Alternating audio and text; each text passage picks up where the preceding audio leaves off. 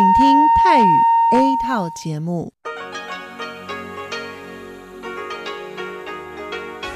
ที่นี่สถานีวิทยุเรดิโอไต้หวันอินเตอร์เนชันแนล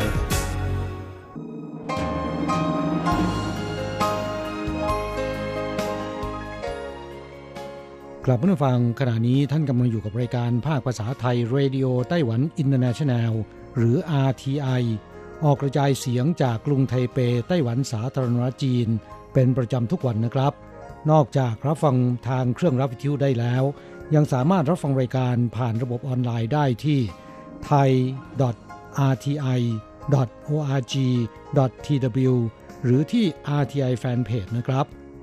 ขอเชิญติดตามรับฟังรายการของเราได้ ตั้งแต่บัดนี้เป็นต้นไป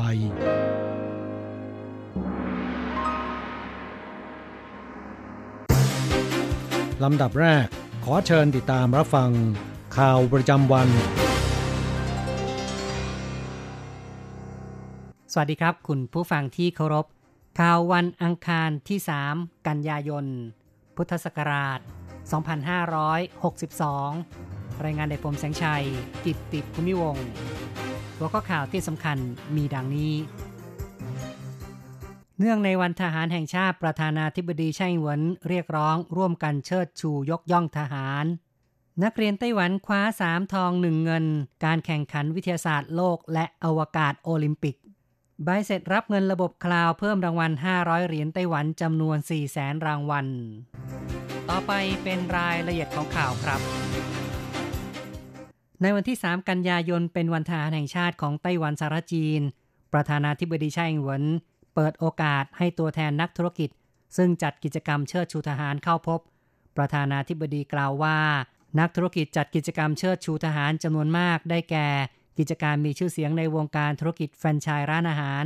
ร้านสะดวกซื้อ ร้านตัดผม ห้างสรรพสินค้า กิจการท่องเที่ยว สันทนาการ แสดงให้เห็นว่าทหารมีความสำคัญมาก สมควรอย่างยิ่งที่จะต้องให้การสนับสนุนอย่างเต็มที่ ประธานาธิบดี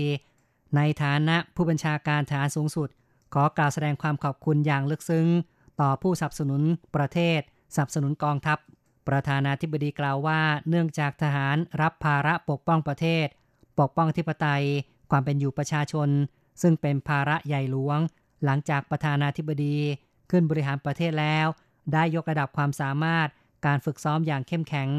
ยังได้เร่งทุ่มเททรัพยากร ดูแลสวัสดิการ ปรับปรุงหอพัก และเปลี่ยนยุทธปกรณ์ ให้ทหารได้รับสภาพแวดล้อมดีที่สุด ขอให้ทหารภูมิใจในกิติภูมิของตนเอง ซึ่งภาคธุรกิจให้การสนับสนุนยกย่องทหาร ต่อไปครับ ในวันที่ 3 ประธานาธิบดีไช่หวนให้การต้อนรับคณะทำงานการวิจัยความสัมพันธ์สองฝั่งช่องแคบมหาวิทยาลัยโตเกียวญี่ปุ่นนำโดยยาสุชิโรมัสุดะ ประธานาธิบดีใช่กล่าวว่า นักวิชาการมีการวิจัยแนวลึกความสัมพันธ์สองฝั่งช่องแคบ แนวโน้มการพัฒนาไต้หวัน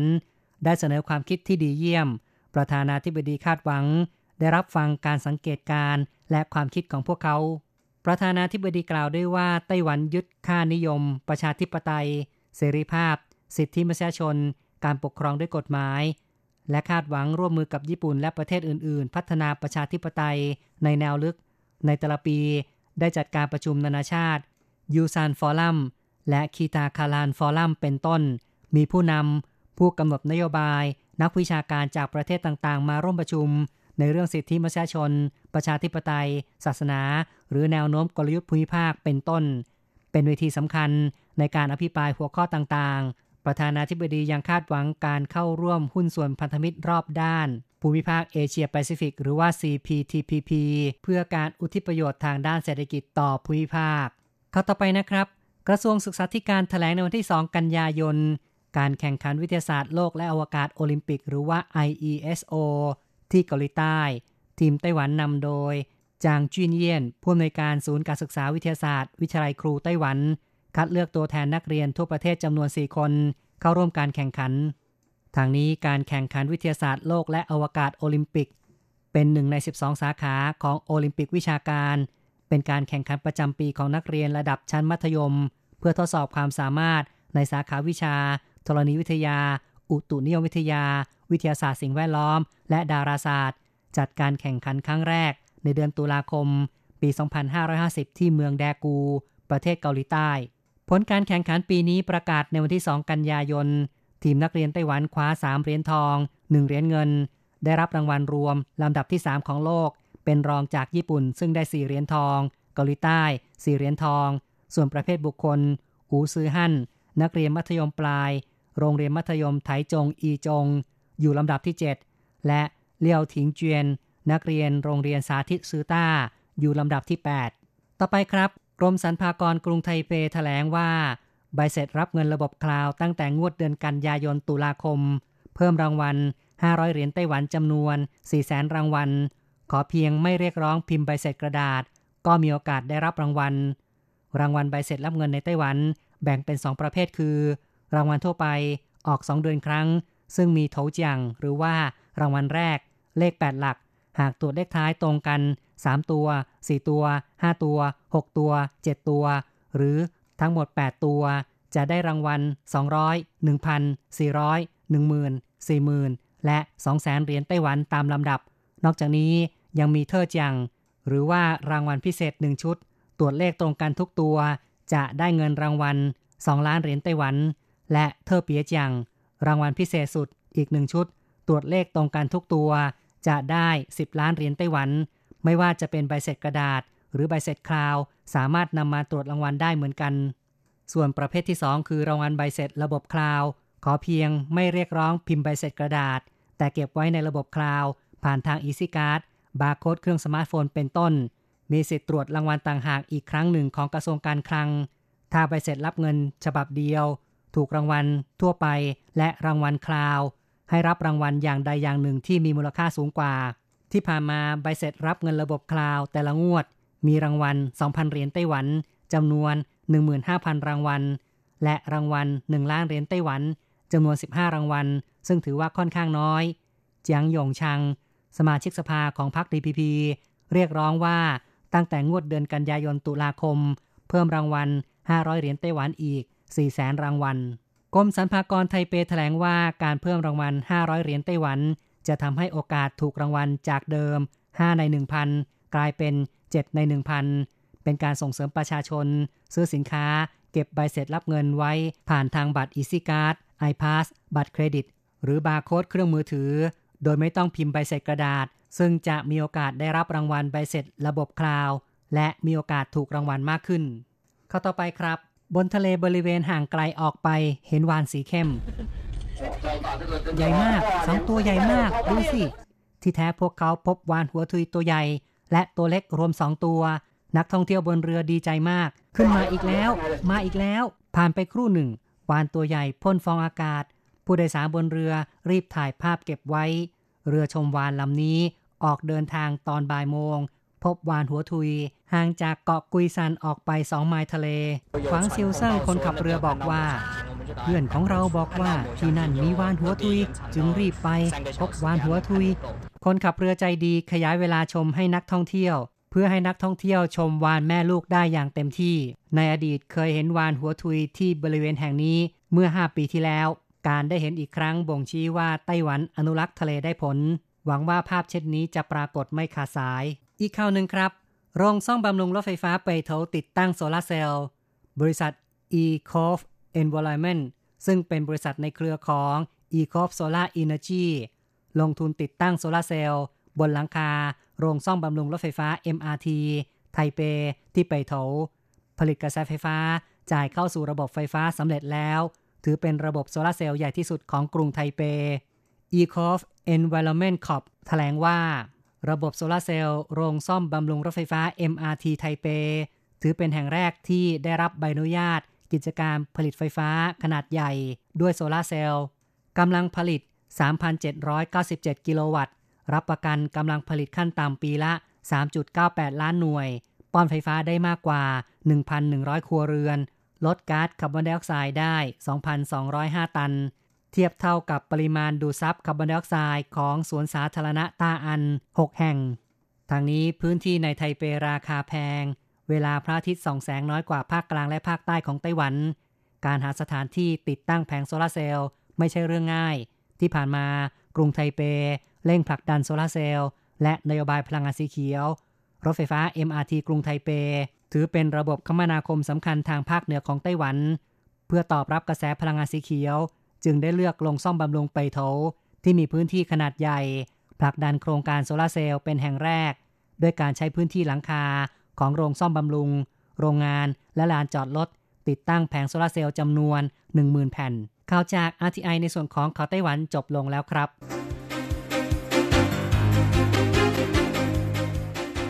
ต่อไปขอเชิญฟังข่าวต่างประเทศและข่าวจากเมืองไทยค่ะ สวัสดีครับคุณผู้ฟังที่รักและเคารพทุกท่านครับสำหรับในช่วงของข่าวต่างประเทศและข่าวจากเมืองไทยในวันนี้นะครับ ก็มีผมกฤษณัยสายประพาสเป็นผู้รายงานครับ เรามาเริ่มต้นกันที่ข่าวคราวเกี่ยวกับพายุเฮอริเคนนะครับซึ่งตอนนี้เนี่ยก็ปรากฏว่าทีมล่าเฮอริเคนนะครับเสี่ยงตายขึ้นเครื่องบินกองทัพอากาศสหรัฐ บินเข้าไปในตาพายุเฮอริเคนโดเรียน ขณะที่บาฮามาอ่วมหนักนะครับโดนโดเรียนถล่มยับ ตายไปแล้ว 4 บ้านพังกว่า 1.3 หมื่นหลังครับ ครับตอนนี้ในวันนี้นะครับ เว็บไซต์ของ Mirror รายงาน และก็เผยแพร่นาทีสุดระทึกของทีมล่าเฮอริเคนปฏิบัติภารกิจ ขึ้นเครื่องบิน P3 แบบ 6 ใบพัดของกองทัพอากาศสหรัฐ เสี่ยงตายเข้าไปในตาพายุ ศูนย์กลางของพายุเฮอริเคนสุดอันตรายโดเรียน เมื่อวันที่ 31 สิงหาคมที่ผ่านมาเพื่อเก็บรวบรวมข้อมูลต่างๆสำหรับนำไปใช้ในการพยากรณ์ เตือนภัยพายุในอนาคตนะครับ ก่อนพายุเฮอริเคนโดเรียนจะทวีความรุนแรงสูงสุดถึงระดับ 5 เคลื่อนที่ด้วยความเร็วลมถึง 220 ไมล์ต่อชั่วโมง หรือราว 354 กิโลเมตรต่อชั่วโมงครับสำหรับอิทธิพลของพายุเฮอริเคนโดเรียนที่พัดผ่านหมู่เกาะต่างๆ ของประเทศบาฮามาสเมื่อวันจันทร์ก็คือเมื่อวานนี้นะครับ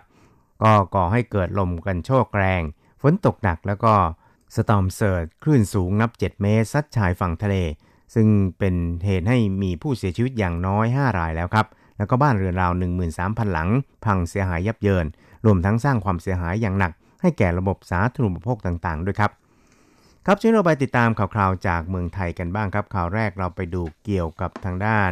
ไทยกับเกาหลีใต้นะครับจับมือพัฒนาเศรษฐกิจครับ โดยพลเอกประยุทธ์จันโอชานายกรัฐมนตรีแล้วก็รัฐมนตรีกลาโหมนะครับ ได้เปิดเผยพลังเป็นสักขีพยานในพิธีลงนามบันทึกความเข้าใจหรือ MOU ระหว่างรัฐบาลไทยกับสาธารณรัฐเกาหลีและเกาหลีใต้จำนวน 6 ฉบับ ในช่วงระหว่างที่นายมุนแชอิน ประธานาธิบดีแห่งสาธารณรัฐเกาหลี เดินทางเยือนไทยอย่างเป็นทางการนะครับ โดยได้ระบุว่าทั้งสองประเทศนะครับจะส่งเสริมความร่วมมือด้านการลงทุนระหว่างกันในภูมิภาคให้มากยิ่งขึ้น รวมถึงผลักดันให้การเจรจาความตกลงหุ้นส่วนทางเศรษฐกิจในระดับภูมิภาคหรืออาเซบบรรลุข้อสรุปให้ได้ภายในปีนี้ ส่วนนโยบายมุ่งใต้ใหม่ของเกาหลีที่ประกาศขยายความร่วมมือด้านต่างๆ โดยเฉพาะอย่างยิ่ง ด้านเศรษฐกิจไปสู่อาเซียนนั้น มีความสำคัญต่อเศรษฐกิจไทยและอาเซียน เพราะหลายประเทศอยู่ระหว่างพัฒนาด้านต่างๆ และต้องการหามิตร เพื่อสร้างประโยชน์ร่วมกันนะครับ ซึ่งในคราวนี้นะครับประธานาธิบดีเกาหลีใต้ก็ได้พานักธุรกิจกว่า 200 รายมาเยือนไทยด้วย ก็ได้เชิญชวนให้มาลงทุนในเขตพัฒนาพิเศษภาคตะวันออกหรือ EEC ไม่ว่าจะเป็นยานยนต์ดิจิทัล อุตสาหกรรมชีวภาพ และตั้งคณะทำงานร่วมกันระหว่างสำนักงานคณะกรรมการ ส่งเสริมการลงทุนหรือ BOI กับสำนักงานส่งเสริมการค้าการลงทุนเกาหลีใต้หรือคอท่าเพื่อหารือเรื่องส่งเสริมการลงทุนของเกาหลีใต้ในไทย และจะจัดประชุมคณะกรรมการความร่วมมือด้านเศรษฐกิจไทยเกาหลีใต้ในปลายปีนี้ด้วยครับนายมุนแชอินประธานาธิบดีแห่งสาธารณรัฐเกาหลีบอกว่าการเยือนไทยคราวนี้นะครับเป็นการเปิดสกราชใหม่ ให้แก่ความสัมพันธ์ทางหุ้นส่วนเชิงยุทธศาสตร์ เพื่อรับมือกับสถานการณ์ในภูมิภาคและระหว่างประเทศ ที่มีความท้าทายมากยิ่งขึ้น โดยความสำคัญใน 3 ประเด็นนะครับ ก็คือส่งเสริมการเจริญเติบโตของเศรษฐกิจใหม่ที่ขับเคลื่อนด้วยการปฏิวัติอุตสาหกรรม โดยเกาหลีใต้พร้อมผลักดันนโยบายไทยแลนด์ 4.0 ซึ่งสอดคล้องกับนโยบายมุ่งใต้ใหม่ของเกาหลีใต้ นอกจากนี้ก็ยังจะส่งเสริม ความสัมพันธ์ระดับประชาชน และกระชับความร่วมมือด้านสันติภาพ และความมั่นคง การค้าขาย 2 ประเทศนะครับสูงถึง 11,400 ล้านเหรียญสหรัฐประชาชนเดินทางระหว่างกัน 2.3 ล้านคน โดยคนเกาหลีใต้เดินทางมาเที่ยวและทำธุรกิจในไทย 1.8 ล้านคน บริษัทเกาหลีใต้มาลงทุนในไทยมากกว่า 400 บริษัททีเดียวครับ สุดท้ายเราไปดูข่าวเกี่ยวกับบริษัทบิตคอยนะครับ ประกาศหน้าเว็บไซต์ของบริษัทว่าได้ตัดสินใจยุติบทบาทการประกอบธุรกิจ เป็นศูนย์ซื้อขายสินทรัพย์ดิจิทัล และการให้บริการด้านกระเป๋าเงินอิเล็กทรอนิกส์ที่ดำเนินการมากว่า 5 ปี เนื่องจากเห็นถึงโอกาสในการพัฒนาธุรกิจในทางอื่น ๆ แทนการประกอบธุรกิจ เป็นศูนย์ซื้อขายสินทรัพย์ดิจิทัล ดังนั้นเนี่ย พลังจากวันที่ 30 กันยายนลูกค้าจะไม่สามารถทำการซื้อขายแลกเปลี่ยน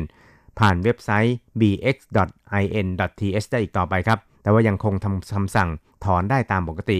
โดยให้ลูกค้าทำการปิดคำสั่งถอนสินทรัพย์ดิจิทัล และเงินออกจากบัญชีที่มีอยู่ภายใต้ระบบ bx.in.th เพื่อเข้าสู่บัญชีธนาคารพาณิชย์ หรือกระเป๋าอิเล็กทรอนิกส์ส่วนตัวของลูกค้าที่ได้ลงทะเบียนไว้ให้เรียบร้อยก่อนวันที่ 1 พฤศจิกายน หรือหากไม่มาแจ้งการใช้สิทธิตามเวลาที่กำหนดนะครับ บริษัทนั้นก็จะวางทรัพย์ที่กรมบังคับคดี เพื่อลูกค้าสามารถติดต่อได้ที่กรมบังคับคดีนะครับครับช่วยเราไปติดตามอัตราแลกเปลี่ยนระหว่างค่าเงินเหรียญไต้หวันกับเงินบาทและเงินเหรียญสหรัฐกันครับหากต้องการโอนเงินบาท 10,000 บาทต้องใช้เงินไต้หวัน 10,000กับ470เหรียญไต้หวัน หากต้องการซื้อเงินสด 10,000 บาท ต้องใช้เงินไต้หวัน 10,000กับ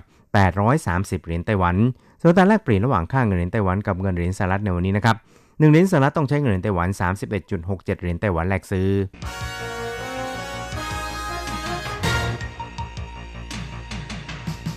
วิทยาการที่ก้าวหน้า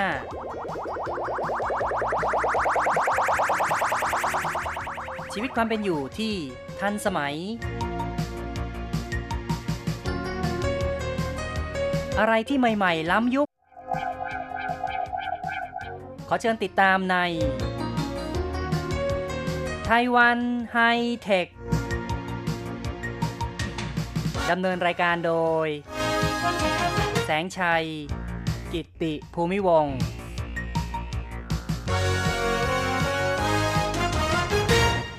คุณผู้ฟังที่รักครับ พบกันอีกแล้วในไต้หวันไฮเทคผมแสงชัยนะครับ ในครั้งนี้เราจะคุยกันในหัวข้อ ไต้หวันพัฒนาวินบัส รถบัสเล็กไร้คนขับ ก็ต้องบอกว่าในปัจจุบันนั้นทั่วโลกกำลังก้าวเข้าสู่ยุคยานยนต์ไร้คนขับ หลายประเทศทีเดียวที่กำลังขมักขม้นในการทดลอง รถยนต์ที่ ขับขี่ได้เองแบบอัตโนมัติ ในไต้หวันก็เช่นกันนะครับสำนักเทคโนโลยีของกระทรวงเศรษฐการได้ดำเนินโครงการส่งเสริม ศูนย์ยานยนต์ทำการวิจัยพัฒนายานยนต์ขับขี่อัตโนมัติ ที่เรียกว่า MIT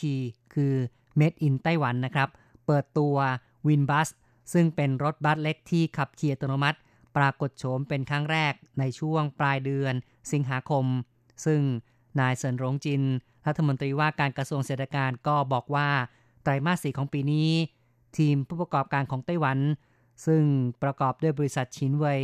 จงหวา Telecom บริษัท Acer เป็นต้นนะครับ จะมีการทดลองใน sandbox ซึ่งก็หมายถึงว่าขอบเขตนะครับ ที่จะทำการทดลองนี่ก็คือ นิคมอุตสาหกรรมจางปิน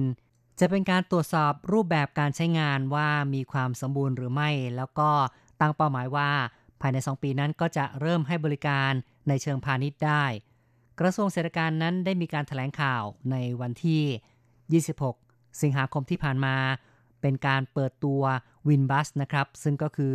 ยานยนต์ขับขี่อัตโนมัติ ผลิตโดยทีมผู้ประกอบการของไต้หวันนำโดย ARTC ซึ่งก็คือศูนย์ทดสอบวิจัยยานยนต์ ประสานกับผู้ประกอบการที่เป็นผู้ผลิตตัวถังรถยนต์ เป็นผู้ที่พัฒนาระบบนะครับ แล้วก็ผู้พัฒนาชิ้นส่วนและโม ในไต้หวันเนี่ยมีทั้งหมดเกินกว่า 20 ราย ทั้งหมดนี้ก็ช่วยกันลงขันนะครับในการพัฒนาวินบัส รถบัสเล็กขับขี่อัตโนมัติ ด้วยมูลค่าเงินลงทุน 40 ล้านเหรียญไต้หวัน รถบัสดังกล่าวนั้นก็มีจุดเด่นคือว่าสามารถขับขี่ได้แบบ 2 ทาง ก็คือว่าเดินหน้าแล้วก็ถอยหลังได้โดยที่ไม่ต้องกลับรถนะครับ ไม่ต้องมีการถอยหันหลังกลับรถยนต์ คือ ขับ เคลื่อนไปข้างหน้าหรือว่าถอยหลังก็ได้นะครับ คือเดินหน้าถอยหลังเนี่ยทำได้โดยไม่ต้องกลับรถ และยังมีการติดตั้งระบบตรวจจับด้วยภาพ แล้วก็ยังใช้ระบบสื่อสารโทรคมนาคมที่สามารถตรวจจับระยะห่างของรถกับรถนะครับ หรือว่าระยะห่างของรถกับอุปกรณ์ต่างๆ ที่ติดตั้งอยู่ข้างถนน แล้วก็มีความแม่นยำมากกว่าการพัฒนาของต่างประเทศ เพราะว่าในต่างประเทศนั้นมีความคลาดเคลื่อนที่ 30เซนติเมตรแต่ว่าของไต้หวันพัฒนาเนี่ยความคลาดเคลื่อนไม่เกิน 20เซนติเมตรในอนาคตนั้นก็มีการตั้งเป้าว่าจะนำมาใช้เป็นยานพาหนะขนส่งมวลชนในเขตท่าเรือ นายเลี้ยวชิ่งชิว ผู้จัดการใหญ่ของศูนย์ทดสอบยานยนต์ก็บอกว่า ยานยนต์รถบัสขับขี่อัตโนมัติวินบัสเนี่ยนะครับ มีการเชื่อมโยงเป็นการประสานงานกันนะครับของบริษัทต่างๆ ในไต้หวัน ซึ่ง เป็นทั้งผู้ที่ผลิตชิ้นส่วนที่มีความสำคัญ แล้วก็เป็นผู้ที่พัฒนาระบบได้แก่บริษัทฮุยตา Inventec แล้วก็ยังมีบริษัทกวางเป่า และก็ชงหาเทเลคอม ทั้งหมดนี้ก็ช่วยกันพัฒนารถบัสเล็กนี้ นายเลี้ยวชิงชิวก็บอกด้วยว่าไตรมาสสี่ของปีนี้ ทีมผู้ประกอบการก็จะยื่นเรื่องใช้ในโครงสาหกรรมจางปิน เป็นสถานที่ทดสอบ ซึ่ง จะเชื่อมโยงนะครับในเรื่องของการท่องเที่ยว เป็นการรับส่งผู้โดยสาร ให้แก่ผู้ที่เดินทางไปมาเพื่อการท่องเที่ยว ตั้งเป้าหมายว่าเมื่อถึงปี 2021 นั้นจะทดสอบได้สำเร็จ แล้วก็เข้าสู่ช่วงของการให้บริการในเชิงพาณิชย์ และในอนาคตนั้นก็ยังตั้งเป้าหมายว่าจะส่งออกไปตลาดต่างประเทศด้วย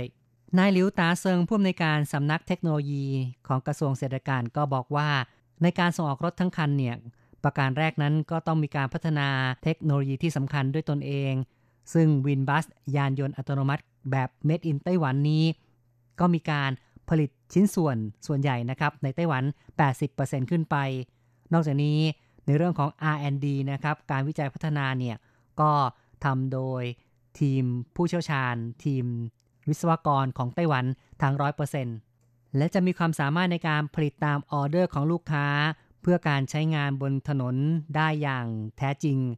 ส่งเสริมให้ไต้หวันเป็นผู้นำทางด้านเทคโนโลยียานยนต์ขับขี่อัตโนมัติของโลก และการส่งออกก็ตั้งเป้าว่าจะสามารถผลิตได้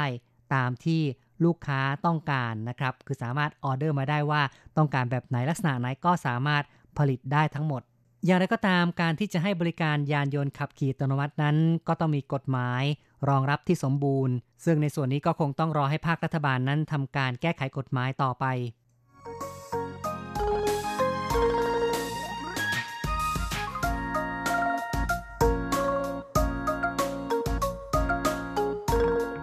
การพัฒนาวินบัสรถบัส ขับขี่อัตโนมัติของไต้หวันนั้นก็ถือว่าเป็นความสำเร็จที่น่าภาคภูมิใจ ซึ่งนายเซินหลงจินรัฐมนตรีว่าการกระทรวงเศรษฐกิจของไต้หวันก็ บอกด้วยว่ารถบัสไร้คนขับ MIT นะครับ Made in ไต้หวันขันแรกนี้ แม้ว่าจะใช้เงินลงทุนถึง 40 ล้านเหรียญไต้หวัน แต่ที่สำคัญก็คือว่า ระบบการกำหนดตำแหน่งเนี่ยนะครับมี 3 ชุดด้วยกัน คือมี 3 ระบบด้วยกัน ซึ่งก็ดีกว่าของ Tesla ซึ่งมีเพียงชุดเดียว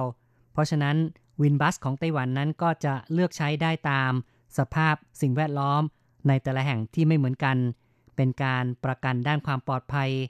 ความแม่นยำในการกำหนดตำแหน่งเนี่ยวินบัสก็ดีกว่าต่างประเทศ เพราะว่าต่างประเทศนั้นคลาดเคลื่อนถึง 30%แต่ว่าของไต้หวันเนี่ยคลาดเคลื่อนไม่เกิน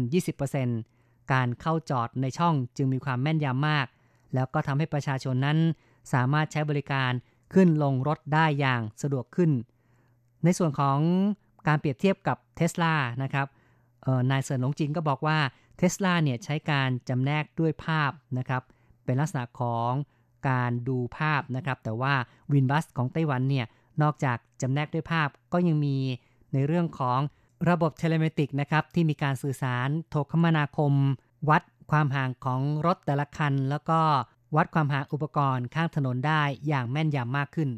วินบัสของไต้หวันนั้นมีการทดสอบทั้ง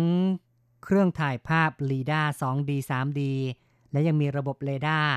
มีความรับรู้ในการเก็บข้อมูลสภาพ สิ่งแวดล้อม ยานยนต์นะครับ ในขณะเดียวกันก็สามารถตัดสินใจแบบซับซ้อนได้อย่างรวดเร็ว สามารถที่จะเชื่อมโยงกับระบบต่างๆ ของรถเพื่อควบคุมเส้นทางการเดินรถรัศมีการเดินรถ อย่างเช่น ควบคุมเรื่องการเลี้ยว การเบรก การเร่งความเร็ว นอกจากนี้ยังสามารถจำแนกนะครับ คนบนถนนได้ทั้ง ในภาวะที่เป็นกลางวันหรือว่ากลางคืน ความสามารถของรถยนต์นั้น ยังมีระบบขับขี่อัตโนมัติที่ตรวจจับรถที่ตามมาข้างหลัง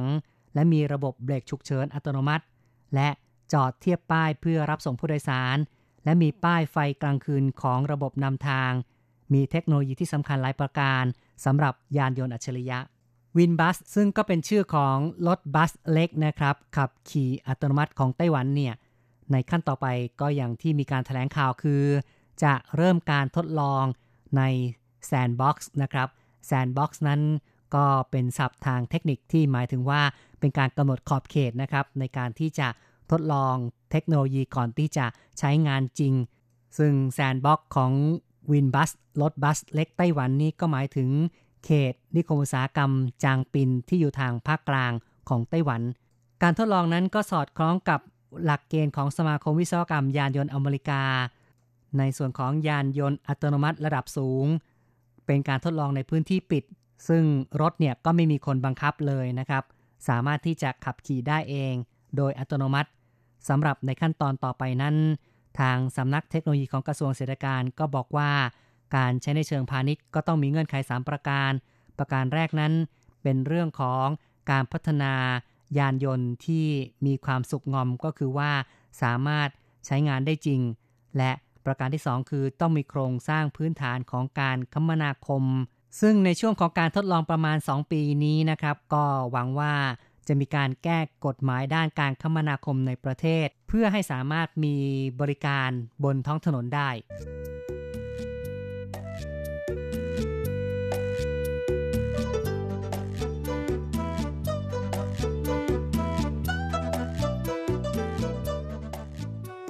ในส่วนของการพัฒนาระบบอัจฉริยะต่างๆ นั้น นายเฉินชีไม้รองนายกรัฐมนตรีของไต้หวันนั้นก็ได้กล่าวว่า รัฐบาลกำลังเร่งฝีเท้าในเรื่องของระบบ 5G การสื่อสารโทรคมนาคม 5G ก็เพื่อให้ยานยนต์อัตโนมัติ การแพทย์อัจฉริยะ การจราจรอัจฉริยะ โรงงานอัจฉริยะเป็นต้น มีเครือข่ายการสื่อสารที่มีเสถียรภาพ กระตุ้นการพัฒนาอุตสาหกรรมที่เกี่ยวข้องให้ก้าวหน้าไปอย่างรวดเร็ว นี่ก็เป็นคำพูดของรองนายกรัฐมนตรีไต้หวันนะครับ ที่ได้กล่าวไว้ในช่วงปลายเดือนสิงหาคม ซึ่งเขาก็บอกด้วยว่าเมื่อปีที่แล้วเมื่อ 19 ธันวาคมนั้นทำเนียบประธานาธิบดีก็ได้ประกาศรัฐบัญญัติการทดลองนวัตกรรม เทคโนโลยียานยนต์ไร้คนขับ และในปีนี้ผู้ประกอบการในไต้หวันนั้นก็ได้ยื่นเพื่อขอทดลอง 2 รายการ จะมีผลตั้งแต่ปลายปี ซึ่งก็เป็นการทดลองยานยนต์ไร้คนขับ 2 รายการ เป็นเรื่องของรถบัสอัตโนมัติ แล้วก็เรืออัตโนมัติ นายเฉินชีไม่กล่าวคำพูดเหล่านี้นะครับ ในงานถแถลงข่าว ไต้หวันส่งทีมเข้าร่วมประกวดยานยนต์ขับขี่อัตโนมัติ นานาชาติ ที่ดูไบประจำปี 2018 ถึง 2019 ซึ่งเขาก็ได้กล่าวแสดงความชื่นชม แล้วก็มีความมั่นใจว่า ทีม i Auto ของไต้หวันที่เข้าร่วมการประกวดนั้น จะประสบความสำเร็จผ่านการทดสอบบนถนน รวมถึงการประสานกับ เทคโนโลยีเทเลเมติก จะประสบความสำเร็จในการขับเคี่ยวกับทีมของต่างชาติ ประสบความสำเร็จคว้ารางวัล 3 อันดับแรก ซึ่งก็หมายความว่าควรจะคว้าเหรียญทอง เหรียญเงิน หรือว่าเหรียญทองแดงกลับมาให้แก่ชาวไต้หวันนายเฉินฉีไม้ยังได้ขอบคุณต่อศาสตราจารย์หลีกัง ซึ่งนำทีมไต้หวัน ทุ่มเทในด้าน เทคโนโลยี ยานยนต์อัตโนมัติ ดังนั้นการประกวดในเดือนตุลาคมนั้นเชื่อว่าคงจะสามารถคว้ารางวัลชนะเลิศ อันจะเป็นการสร้างโอกาสในการลงทุนในการพัฒนาของไต้หวันมากขึ้นด้วย ทั้งนี้ทั้งนั้นเนี่ยการประกวดยานยนต์ขับขี่อัตโนมัตินานาชาติที่ดูไบนั้นก็จัดขึ้น 2 ปีครั้ง โดยทีม i Auto ของไต้หวันในครั้งนี้ ก็ถือว่า เป็นทีมเดียวที่มาจากเอเชียตะวันออกที่เข้าร่วมแข่งขัน สมาชิกทีมนั้นมาจาก มหาวิทยาลัยแห่งชาติไต้หวันมหาวิทยาลัยเทคโนโลยีหมิงจื้อแล้วก็บริษัทเทคโนโลยี IO2 บริษัทขนส่งยานยนต์ฟอร์มซาและยังมีสถาบันวิจัยเทคโนโลยีอุตสาหกรรม ทั้งหมดนี้ก็ผนึกกำลังนะครับ ร่วมกันออกไปแข่งขัน โดยทางทีม iAuto ของไต้หวันนั้นก็ได้กล่าวว่า การออกแบบของไต้หวันเนี่ยสอดคล้องกับในส่วนของโรงงาน รถยนต์ของโลก มีระบบความปลอดภัยสูงที่เชื่อถือได้ นี่ก็ถือว่าเป็นจุดเด่น มีการประสานเทคโนโลยีเทเลมาติก V2X สามารถติดตั้งกับรถยนต์ประเภทต่างๆ ได้ เพื่อให้การขับขี่อัตโนมัติ เป็นแบบกึ่งอัตโนมัติก็ได้ หรือว่าอัตโนมัติทั้งหมดก็ได้ ซึ่งในยามจำเป็นนั้นก็สามารถที่จะกลับสู่โหมด การขับขี่โดยมนุษย์ คุณผู้ฟังครับการพูดคุยในรายการไต้หวันไฮเทคในครั้งนี้ แสงชัยได้นำเอาเรื่องราวของการพัฒนารถบัสขับขี่ อัตโนมัติของไต้หวันนะครับ มาเล่าสู่กันฟัง นั่นก็คือวินบัสหรือว่ารถบัสขับขี่อัตโนมัตินั่นเองครับ และยังได้ปิดท้ายถึงเรื่องของการที่ไต้หวันก็ได้ไปร่วมแข่งขันในเรื่องของยานยนต์ขับขี่อัตโนมัติในต่างประเทศ ซึ่งคาดหวังว่าคงจะประสบความสำเร็จในการคว้าเหรียญรางวัลกลับมา เอาละครับ การพูดคุยในวันนี้ เห็นทีต้องขอยุติลงกรอย่าลืมกลับมาพบกับ ไต้หวันไฮเทคในครั้งต่อไป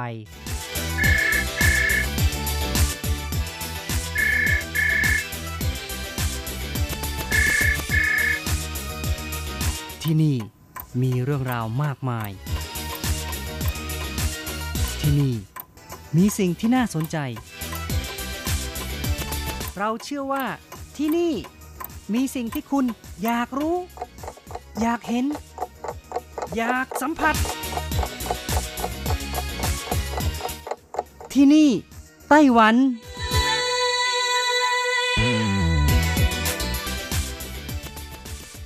สวัสดีค่ะ คุณผู้ฟังที่รักทุกท่านพบกันอีกแล้วนะคะ ในช่วงเวลาที่นี่ไต้หวันกับรจรัสยนสุวรรณในสัปดาห์นี้ก็ยังคงมีเรื่องราวดีๆ ที่เกี่ยวข้องกับในไต้หวันมาเล่าอีกนะคะ เป็นเรื่องราวของ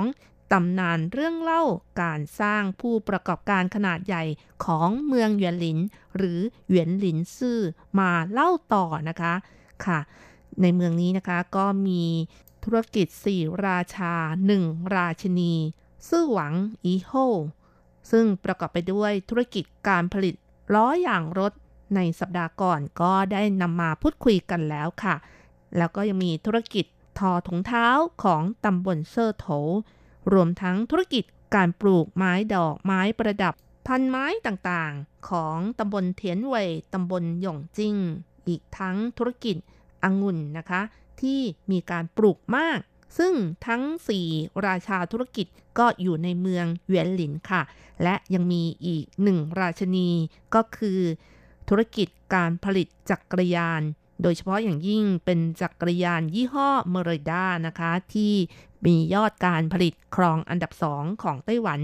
ซึ่งธุรกิจทั้งหมดนะคะ ก็ล้วนแต่ตั้งอยู่ในเมืองเหวียนหลินกันทั้งนั้นเลยค่ะทำให้เมืองเหวียนหลินนะคะ กลายเป็นเมืองเศรษฐีแต่ว่าหลายคนก็ไม่รู้นะคะว่าเมืองนี้เป็นเมืองเศรษฐี เพราะว่าเศรษฐีไม่ได้ทำตัวเป็นแบบเศรษฐี แบบชนิดที่ใส่เพชรใส่ทองหรือว่าโอ้อวด ขับรถยี่ห้อดัง ๆนะคะสำหรับในวันนี้นะคะรจรัตก็จะนำเรื่องของไม้ดอกไม้ประดับ พันไม้ต่างๆ ที่อยู่ในเมืองเหวียนหลินที่มีชื่อเสียงมาเล่าสู่กันฟังค่ะ คุณฟังคะเมืองเหวียนหลินก็ตั้งอยู่ทางภาคกลางของไต้หวัน เป็นเมืองที่ได้ชื่อว่าเป็นแหล่งปลูกไม้ดอกไม้ประดับ และพันไม้ที่หลากหลาย และใหญ่ที่สุด อีกทั้งเจริญรุ่งเรืองที่สุดในไต้หวัน ในทุกๆวันเมื่อถึงช่วงบ่าย4โมงเย็น ตลาดประมูลสากรผลิตไม้ดอกตำบลเถียนเว่ยเมืองจังหว้าจะมีผู้คนเข้าไปอย่างคึกคัก สายสะพานส่งไม้ดอกที่เป็นลังๆ มีอยู่3สายด้วยกันกำลังส่งเข้าไปประมูล แล้วก็มีพนักงาน3คน คอยชูดอกไม้ ไม้ดอกไม้ประดับ แนะนำพันไม้ต่างๆ จากนั้นผู้ซื้อแต่ละคนก็คอยดูตัวเลขที่ประมูล และนิ้วมือก็เตรียมพร้อมที่จะกดปุ่ม เพื่อให้ได้ดอกไม้ที่ตนเองต้องการค่ะ ซึ่งลักษณะตลาดประมูลไม้ดอกไม้ประดับทั่วไต้หวันนะคะ มีอยู่ 4 แห่งด้วยกัน แต่ว่าที่นี่ที่เมืองเหวียนหลินนะคะ ก็จะเป็นเพียงแหล่งประมูลไม้ดอกที่เดียวที่มาจากกลุ่มเกษตรกรผู้ปลูกดอกไม้ของท้องถิ่น เก้าหมิงฮุยผู้จัดการสากลผู้ผลิตไม้ดอกเมืองจังหว้าบอกว่า ตำบลเทียนเว่ยนะคะ ก็เป็นแหล่งรวมไม้ดอกที่ใหญ่ที่สุดในไต้หวัน ประเภทไม้ตัดดอกอย่างเช่น ดอกเบญจมาศดอกเยอบีร่า ดอก lisianthus ซึ่งเป็นดอกไม้ที่มีลักษณะบางพันธุ์คล้ายกับกุหลาบ บางพันธุ์คล้ายกับคาร์เนชั่น ออกดอกเป็นช่อ มีหลายสี มีทั้งสีขาว สีชมพู สีเหลือง สีม่วงนะคะ ซึ่งดอกไม้ทั้ง 3 ชนิดดังกล่าวค่ะ ถือว่าปลูกมากที่สุดในไต้หวัน ในจำนวนนี้นะคะ ดอกเบญจมาศก็เป็นไม้ดอกที่มีราคาและและมีปริมาณที่คงที่ที่สุด ดอกเบญจมาศที่ปลูกทั่วไต้หวัน 80-90%ล้วนแต่นำมาประมูลที่ตลาดตำบลเทียนเว่ยกันทั้งนั้นเลยค่ะ เกษตรกรผู้ปลูกไม้ดอกในตำบลเทียนเว่ยและบริเวณใกล้เคียงนะคะ หลังจากที่เก็บเกี่ยวดอกไม้ในช่วงเช้าแล้ว ก็จะส่งไปยังตลาดประมูลไม้ดอกในช่วงบ่ายค่ะ นายเหลียวฟูจือประธานกรรมการตลาดประมูลไม้ดอกบอกว่า เนื่องจากที่นี่มีไม้ดอกที่สด แล้วก็มีสีสันครบครัน อีกทั้งตลาดประมูลแห่งเดียวในไต้หวันที่บริการไม้ตัดดอกส่งขายต่างประเทศด้วย เพราะฉะนั้นที่นี่จึงดึงดูดพ่อค้าคนกลางมาแข่งขันประมูลราคากันมาก ไม่ว่าจะเป็นพ่อค้าที่เดินทางมาจากเมืองไถจง จากเมืองจังหว้า จากเมืองหนันโถจาอี้วินหลิน หรือแม้แต่ไถหนันนะคะ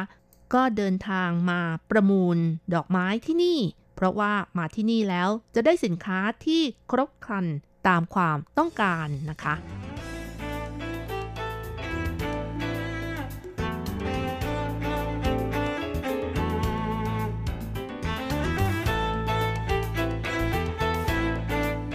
อกจากนี้แล้ว ที่นี่ก็ยังมีข้อได้เปรียบของแหล่งเพาะปลูกไม้ดอกไม้ประดับที่มีเอกลักษณ์เป็นหนึ่งไม่มีสองซึ่งก็คือปริมาณซื้อขายคงที่ประมาณ 700 ล้านเหรียญไต้หวันต่อปี เป็นตลาดซื้อขายที่เป็นรองจากตลาดดอกไม้กรุงไทเปเท่านั้น คุณอาจจะไม่ทราบว่าตลาดไม้ดอกรวมทั้งไม้ตัดดอก ต้นกล้า ดอกไม้กระถางต้นอ่อนของเมืองจังหว้านั้น ครองสัดส่วนพื้นที่เพาะปลูกทั่วไต้หวันมีมากถึง 38%ค่ะ ซึ่งถือว่าครองอันดับหนึ่งเลยทีเดียว หรืออาจกล่าวได้ว่า ไม้ดอกไม้ประดับเกือบครึ่งของไต้หวันนะคะ มาจากจังหวัดจังหว้า และศูนย์กลางหลักอยู่ที่ตำบลเถียนเว่ค่ะ รวมทั้งตำบลละแวกใกล้เคียง ซึ่งก็ได้แก่ตำบลหยงเจิ้งตำบลซีโจวตำบลเถียนจงตำบลไปโถเป็นต้นค่ะ หรือถ้าคำนวณจากไม้ตัดดอกแล้วนะคะ ไม้ตัดดอกทั่วไต้หวันทุกสองดอก ก็จะมีหนึ่งดอกค่ะที่มาจากเมืองเวียนหลิน จังหวัดจังหว้ายกตัวอย่างนะคะ สถิติการซื้อขายของตลาดค้าส่งสินค้าเกษตรของไต้หวันในปี 2018 ก็พบว่า ยอดขายไม้ดอกของเมืองจังหว้ามีทั้งหมด2 3 6 5 0 0 0การครองสัดส่วนทั่วไต้หวัน 35%ขายได้ในราคา 1,170 ล้านเหรียญไต้หวัน ครองสัดส่วน 28.83%นายเกาหมิงฮุย ผู้จัดการสากลผู้ผลิตไม้ดอกของเมืองจังหว้าก็บอกว่า ทั่วไต้หวันมีเกษตรกรปลูกไม้ดอกไม้ประดับประมาณ 10,000 ครัวเรือนค่ะ เพียงแค่ที่ตำบลเทียนเว่ยก็ครองสัดส่วน 40-50%และมีเกษตรกรผู้ปลูกไม้ดอกไม้ประดับเกินกว่า 15,000 คน ประชากรของตำบลเถียนเว่ยประมาณ 80-90%ล้วนแต่ทำธุรกิจที่เกี่ยวกับไม้ดอกไม้ประดับ เพราะฉะนั้นกล่าวได้ว่าตำบลเทียนเว่ย เป็นถิ่นกำเนิดของการปลูกไม้ดอก ไม้ประดับก็ว่าได้ ซึ่งบางคนก็กล่าวว่าเป็นฮอลแลนด์แห่งบูรพาซะด้วยนะคะ และที่ตำบลหยงเจิ้งก็เป็นถิ่นกำเนิดของพันไม้ นอกจากนี้ที่ตำบลเทนเวยและหยงเจิ้งนะคะ ก็ไม่เพียงแต่มีไม้ดอกที่หลากหลาย ยังเป็นศูนย์รวมของพันไม้อีกด้วยค่ะ เพียงแค่บนถนนของตำบลเทียนเว่ยก็จะเห็นบริษัทห้างร้านที่ทำธุรกิจไม้ดอกไม้ประดับ พันไม้ ต้นกล้า นานาพันธุ์อยู่มากมายเลยทีเดียว นอกจากนี้คนนอกวงการอาจจะไม่ทราบว่าที่นี่ยังมีพันต้นไม้ที่ปลูกบนริมทางทั่วไต้หวัน ซึ่งมีมากถึง 80%ซะด้วยหน่วยงานรัฐบาลที่ต้องการสืบราคาของต้นไม้ริมถนนนะคะ ก็มักจะโทรศัพท์ มาถามที่นี่ก่อนค่ะ ค่ะ คุณผู้ฟังคะถ้าจะเจาะลึกลงไปอีกนะคะ ที่ตำบลเถียนเวยเดิมก็เป็นแหล่งปลูกไม้ดอกไม้ประดับที่มีมาตั้งแต่ยุคราชวงศ์ชิงค่ะ ซึ่งในตอนนั้นมีนายอูซิวฉีเป็นคนที่อาศัยอยู่ในตำบลเถียนเวยแต่ได้เดินทางกลับไปที่เมืองจังโจวมณฑลฝูเจี้ยน เขาได้เห็นคนจังโจวปลูกไม้ดอกที่สวยงาม ก็เลยเอากลับมาปลูกที่ไต้หวัน ไม่ว่าจะเป็นเมล็ดพันธุ์ กิ่งไม้ดอกนำกลับมาเพาะในโอ่งที่หมักซีอิ๊วจนต่อมาทำให้คนในตำบลเริ่มหันมาปลูกดอกไม้กัน กล่าวได้ว่านายอูซิวฉีนะคะ ก็เป็นผู้ริเริ่มนำไม้ดอกไม้ประดับมาปลูกที่ตำบลเถียนเว่ยค่ะ แต่สำหรับผู้ที่เริ่มประมูลค้าขายไม้ดอกก็คือนายหลี่เฉาชิ่ง เป็นคนในหมู่บ้าน เขาเป็นผู้เริ่มเอาดอกไม้ที่ปลูกไปขายในต่างจังหวัดทำให้ในเวลาต่อมา มีธุรกิจค้าขายไม้ดอกไม้ประดับเกิดขึ้นค่ะ และเมื่อมาถึงยุคที่ญี่ปุ่นยึดครองไต้หวันนะคะ การปลูกไม้ดอกไม้ประดับและพันไม้ต่างๆ เริ่มขยายวงกว้างขึ้น กลายเป็นธุรกิจเชิงพาณิชย์ และหลังจากที่ไต้หวันได้รับอิสระแล้วนะคะ คณะกรรมการการเกษตร ก็เริ่มให้การส่งเสริม อบรม การปลูกไม้ดอกไม้ประดับพันไม้ต่ออีก กล่าวด้วยว่ามีการสืบทอดเป็นช่วงๆ จนกลายเป็นแหล่งปลูกที่สำคัญ รวมทั้งมีบุคลากรที่พร้อมอีกด้วยค่ะ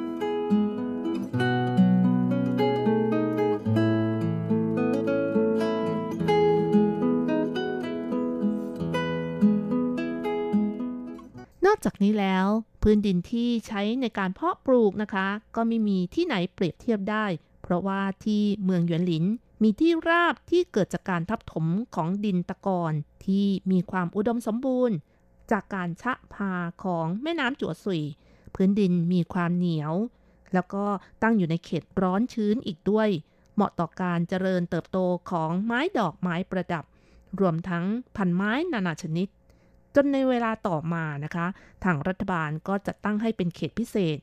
และต่อมาเล็งเห็นความต้องการของตลาดต่างประเทศ โดยเฉพาะอย่างยิ่งนะคะ คนญี่ปุ่นค่ะ ชอบดอกเบญจมาศและที่ตำบลเทียนเวยก็เหมาะต่อการปลูกดอกเบญจมาศด้วย เพราะฉะนั้นเกษตรกรของตำบลเทียนเวยก็เลยนำเข้าเทคนิคการปลูกดอกเบญจมาศด้วยการส่องไฟจากประเทศญี่ปุ่นค่ะ สำหรับการส่องไฟในช่วงเวลากลางคืนในช่วงหน้าหนาว ก็เพื่อให้ก้านของดอกยาวขึ้นนะคะ เหมาะต่อการปักเจกันประดับ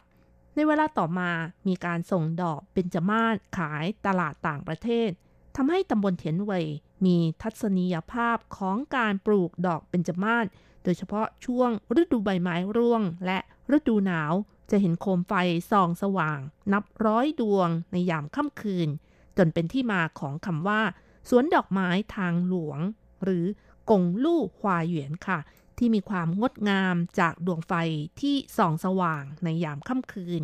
และปัจจุบันสวนดอกไม้ทางหลวงนี้มีความยาวประมาณ 10 กิโลเมตร ครองสัดส่วนของพื้นที่ประมาณ 500 เฮกตาร์ ในละแวกรอบๆ ก็มีสวนดอกไม้ สวนเพาะพันธุ์ไม้กว่า 1,000 เฮกตาร์ และยังมีผู้ประกอบการที่ขายดอกไม้ตัดดอก กระถางไม้ดอก วัสดุประดับสวน กระถางดอกไม้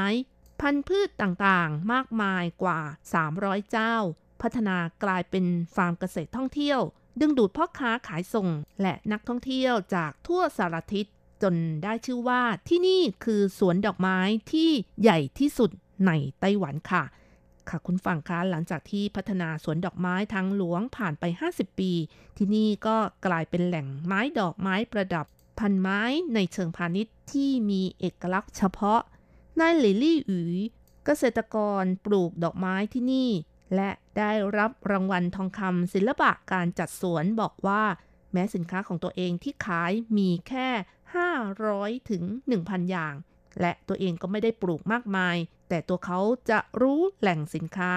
สวนเพื่อนเกษตรก็คือคลังสินค้าของเขา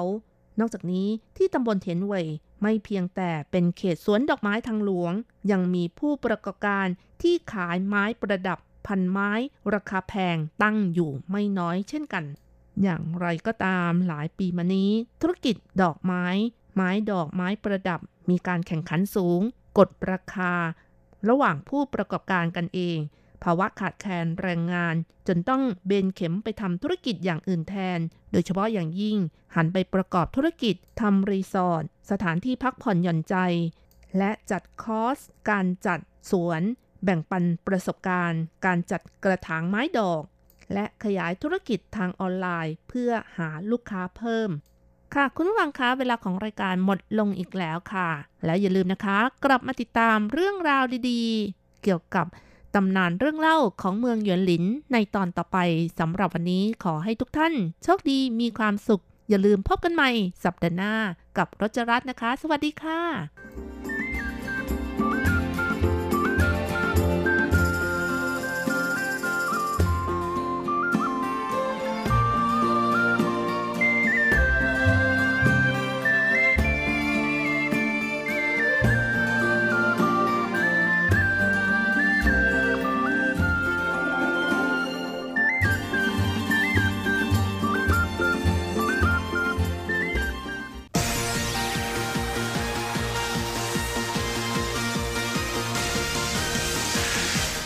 ที่เป็นข่าว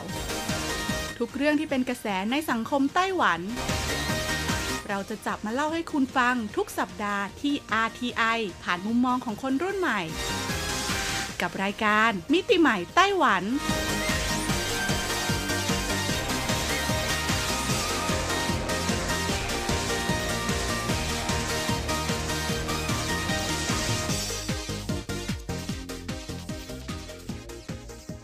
สวัสดีค่ะ คุณผู้ฟัง RTI ที่เคารพทุกท่านขอต้อนรับเข้าสู่รายการมิติใหม่ไต้หวันค่ะ รายการที่จะนำเสนอเรื่องราวดีๆ ที่เกิดขึ้นในไต้หวันนะคะดำเนินรายการโดยดิฉันดีเจยุ้ยมณพรชัยวุฒิค่ะ สำหรับรายการของเราในสัปดาห์นี้ค่ะบอกเลยว่ามีความเกี่ยวข้องกับเทศกาลอ่าที่กำลังจะมาถึงในอีกไม่ช้านี้ในไต้หวันนะคะ นั่นก็คือเทศกาลไหว้พระจันทร์หรือว่าจงชิวเจียนั่นเองค่ะคุณผู้ฟัง ซึ่งจงชิวเจียปีนี้นะคะ ก็ตรงกับวันที่ 13 กันยายนค่ะ ดังนั้นนะคะ ในไต้หวันเนี่ยวันที่ 12ถึง15 นะคะ หรือว่า 13ถึง15 แล้วแต่บริษัทนะเขาก็จะกำหนดให้เป็นวันหยุด ดังนั้นในช่วงวันหยุดแบบนี้นะคะ เท่าที่ติดตามข่าวมานี่ก็รู้สึกว่าการเดินทางทั้งทางเครื่องบินนะคะ ที่จะบินไปเที่ยวระหว่างประเทศ หรือว่าจะเป็นในส่วนของการเดินทางภายในประเทศค่ะจำพวกรถบัสนะคะ รถไฟรถไฟความเร็วสูงต่างๆ เนี่ยก็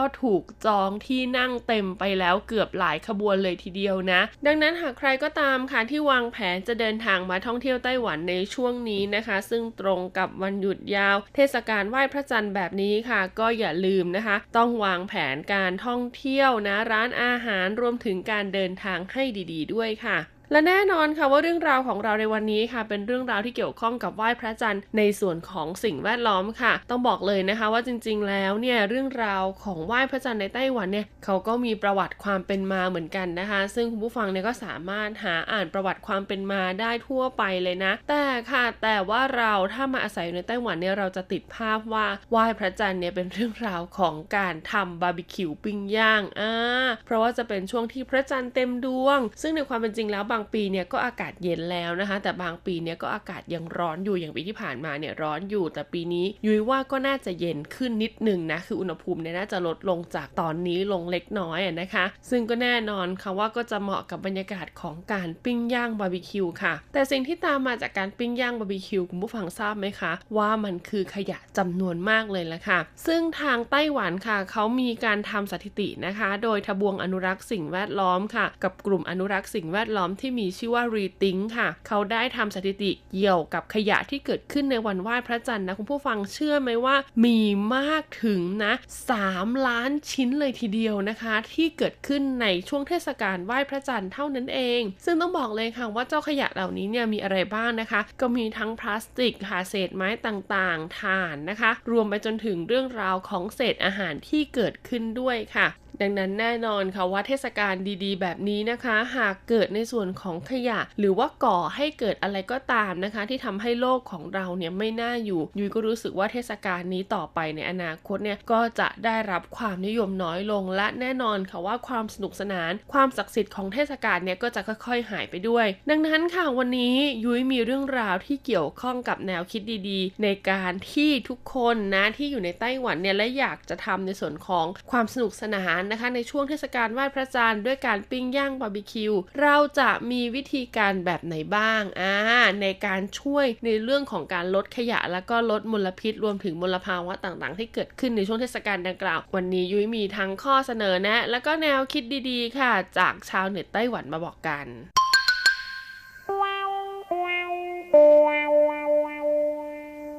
สำหรับงานเทศกาลไหว้พระจันทร์ค่ะต้องบอกเลยว่าเดิมทีเนี่ยการปิ้งย่างบาร์บีคิวเนี่ยไม่ได้เป็นประเด็นหลักนะคะ หรือว่าไม่ได้เป็นกิจกรรมสำคัญเลยค่ะ กิจกรรมสำคัญของเขาเนี่ยก็จะเกี่ยวข้องกับอะไรส้มโอนะคะ รวมถึงการไหว้พระจันทร์นะคะการทำในส่วนของพิธีกรรมนะคะ ความเชื่อต่างๆ มากกว่า แต่ในส่วนของบาร์บีคิวนะคะ หรือว่าการย่างบาร์บีคิวเนี่ยมาทีหลังค่ะ ถ้ายุ้ยจำไม่ผิดนะเนื่องจากว่าในตอนนั้นเนี่ยมีอ่าบริษัทนะคะที่เขาทำซอสย่างบาร์บีคิวแล้วเขาก็รู้สึกสึกว่าอยากจะนำเสนอนะคะ เรื่องราวของการใช้ซอสย่างบาร์บีคิวในช่วงเทศกาลไหว้พระจันทร์เขาก็เลยทำโฆษณาค่ะว่าเออไหว้พระจันทร์แบบนี้ถ้าเกิดว่าย่างบาร์บีคิวชมจันทร์แล้วก็ใช้ซอสของเขาเนี่ยทาลงไปบนอาหารที่นำมาย่างบาร์บีคิวเนี่ยก็จะทำให้เราเนี่ยได้ชิมอาหารที่มีรสชาติอร่อยขึ้น ดังนั้นค่ะพอโฆษณาเนี้ยแพร่ออกไปแสดงว่าต้องบอกเลยว่าเป็นโฆษณาที่ได้รับความนิยมมากๆ และที่สำคัญตัวผลิตภัณฑ์ที่เขานำมาใช้เนี่ยดีอยู่แล้ว ก็เลยทำให้กิจกรรมย่างบาร์บีคิวเนี่ยกลายเป็นกิจกรรมที่คนไต้หวันนิยมทำในช่วงเทศกาลไหว้พระจันทร์นั่นเองนะคะ และสิ่งที่ตามมาก็คือขยะจำนวนมากเลยละค่ะ เพราะส่วนใหญ่แล้วนะคะ เขาก็จะเลือกไปย่างกันนอกสถานที่ อุปกรณ์ที่ใช้ต่างๆค่ะ ก็จะเป็นอุปกรณ์ที่เรียกได้ว่าใช้ครั้งเดียวแล้วทิ้งทันที ไม่สามารถนำมา reuse ใหม่ได้นะไม่ว่าจะเป็นในส่วนของจานชามช้อนซ่อมถ่านอุปกรณ์การย่างต่างๆ ค่ะรวมถึงเศษอาหารที่เกิดขึ้นด้วยนะ ดังนั้นค่ะก็เลยมีกลุ่มที่เกี่ยวข้องกับการอนุรักษ์สิ่งแวดล้อมมากมายเลยทีเดียวนะคะ พยายามระดมความคิดกันค่ะ ว่าจะทำอย่างไรดีให้กลุ่มคนรุ่นใหม่นะคะ ที่ชื่นชอบการย่างบาร์บีคิว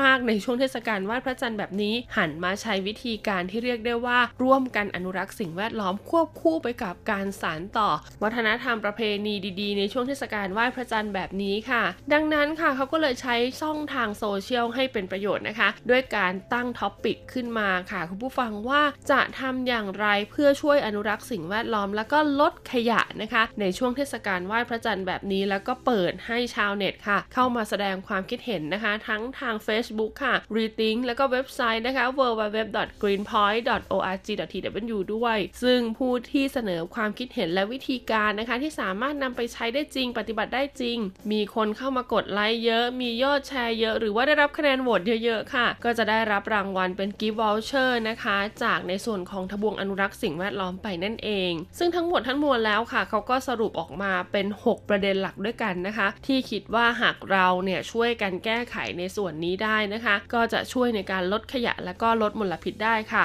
อย่างแรกค่ะก็คือเรื่องของการใช้ถ่านที่เรียกได้ว่า มีในส่วนของการเผาไหม้หรือว่ามีควันน้อยนั่นเองค่ะ ซึ่งควันที่ออกมาน้อยนะคะ ก็หมายรวมถึงคาร์บอนไดออกไซด์ที่จะลอยขึ้นไปสู่สภาพภูมิอากาศของเราเนี่ยหรือว่าลอยออกไปสู่ชั้นบรรยากาศเนี่ยก็จะลดลงไปด้วยนะคะ ต่อมาค่ะก็เป็นช่วงเวลาของการชมจันทร์ค่ะเขาบอกว่าการเดินทางไปชมจันทร์นะคะ เนื่องจากว่าก็จะมีจุดชมจันทร์ที่ชัดเจนเนี่ยไม่มาก ดังนั้นแนะนำให้ปั่นจักรยานค่ะ หรือว่าจะใช้ในส่วนของบริการขนส่งสาธารณะก็ได้นะคะ 3 ค่ะก็เป็นเรื่องราวของการซื้อผักผลไม้ต่างๆ ค่ะ เขาบอกว่าควรซื้อผักผลไม้ในฤดูกาลนะคะ ที่สำคัญค่ะ ควรซื้อผักผลไม้หรือว่าอาหารสดที่ให้พอดีกับจำนวนคน ไม่ใช่ไปกวาดซื้อมานะคะ แล้วสุดท้ายกินไม่หมด แล้วก็กลายเป็นขยะไปค่ะ ซึ่งก็จะเป็นการสูญเสียทรัพยากรไปโดยเปล่าประโยชน์นะคะ ที่สำคัญค่ะหากกินไม่หมดจริง ๆนะคะ ขนาดซื้อมาแล้วนะ นับจำนวนคนแล้ว แต่ว่า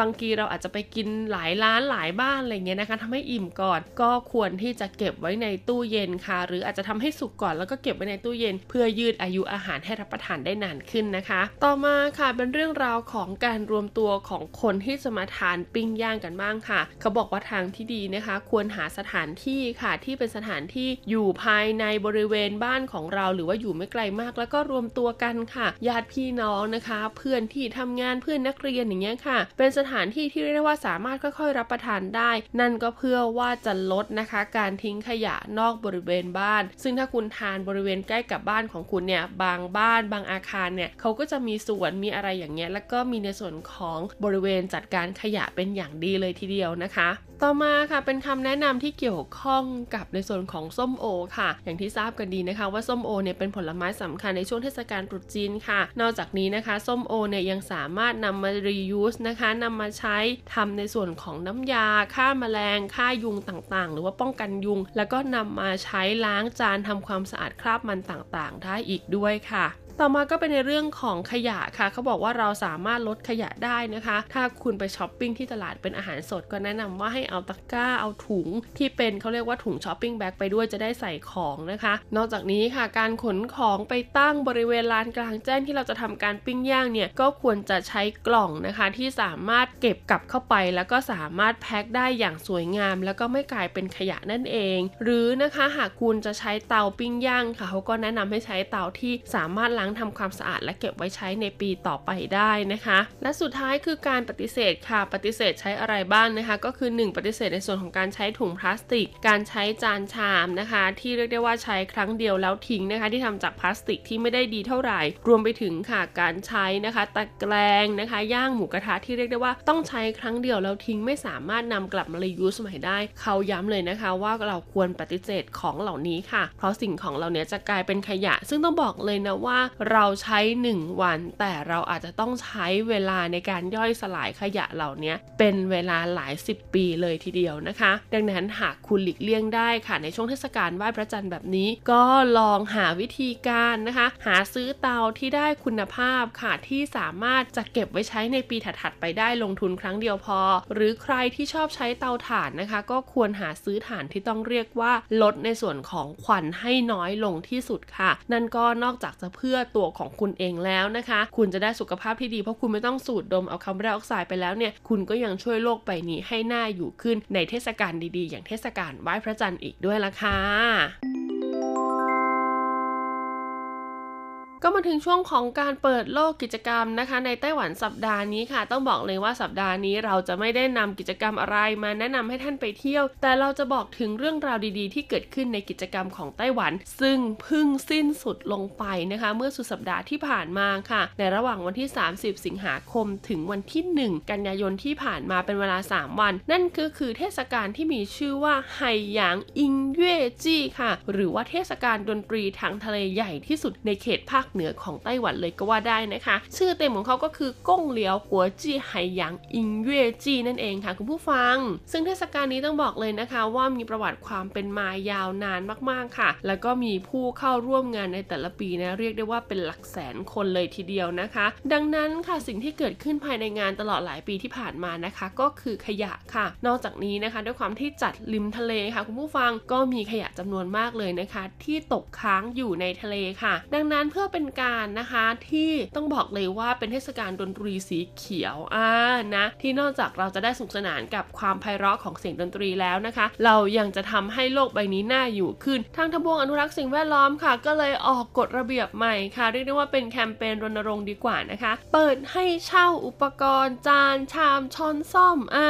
หรือว่าอุปกรณ์อำนวยความสะดวกต่างๆนะคะ ในเขตของงานเทศกาลดนตรีนี้ค่ะ ซึ่งเช่าเสร็จแล้วนะคะ คุณเพียงแค่วางมาจำ100 เหรียญไต้หวันค่ะ แล้วก็นำไปคืนนะคะ เพียงเท่านี้เองค่ะ คุณก็จะมีโอกาสได้ใช้อุปกรณ์ต่างๆนะคะ ที่เรียกได้ว่าเป็นอุปกรณ์อย่างดีเลยทีเดียวนะ ทั้งในส่วนของถุงใส่มือถือนะคะ กระเป๋าผ้านะคะ นู่นนั่นนี่ นอกจากนี้ค่ะถ้าคุณเอาไปคืนนะ คุณยังได้รับในส่วนของส่วนลดค่ะ จากร้านสะดวกซื้ออีก 5 เหรียญไต้หวันด้วยคุณผู้ฟัง ก็เลยทำให้กิจกรรมนี้นะคะ กลายเป็นเทศกาลดนตรีที่เรียกได้ว่าก่อให้เกิดขยะน้อยที่สุดตั้งแต่มีการจัดเทศกาลดนตรีริมชายหาดของไต้หวันมาเลยทีเดียวแล้วค่ะ แต่หากใครไม่เอามาคืนนะคะ ก็หมายความว่าคุณซื้ออุปกรณ์พวกนี้ไปในราคา 100 เหรียญไต้หวันค่ะคุณผู้ฟัง ซึ่งถามว่าคุ้มไหมยุ้ยว่าคุ้มนะ เพราะว่าถือเป็นของเที่ระลึกเลยละค่ะ เพราะว่าของทุกชิ้นที่คุณไปยืมนะคะ มาจากจุดยืมเพื่อนำไปใช้ภายในงาน มีการสกรีนสัญลักษณ์ของงานเทศกาลดนตรี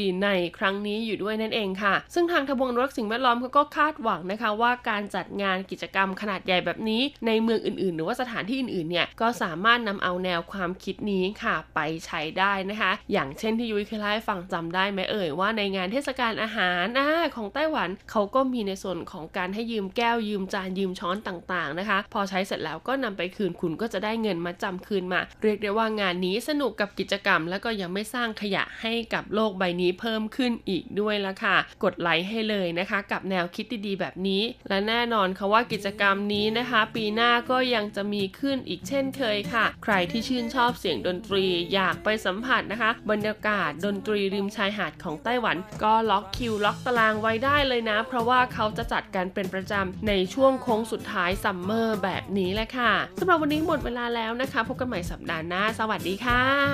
ที่ใจคิดไปทำตามใจฉันเองสักวันไปเจอท้องฟ้าสีครามที่สดใสไออุ่นลมพัดชโลมกายไปเจอพื้นน้ำระยิบและพรางพายนอนหลับตาพักใจคลายเมื่อความหวัง ความฝันล่องลอยมาและหายจางไปเมื่อความหมายแห่งรักจบลง แค่ทิ้งมันไปทะเลสายลมจะปลอบใจลาเท่าไร เอ็นกายพักใจผ่อนคลายทิ้งมันไป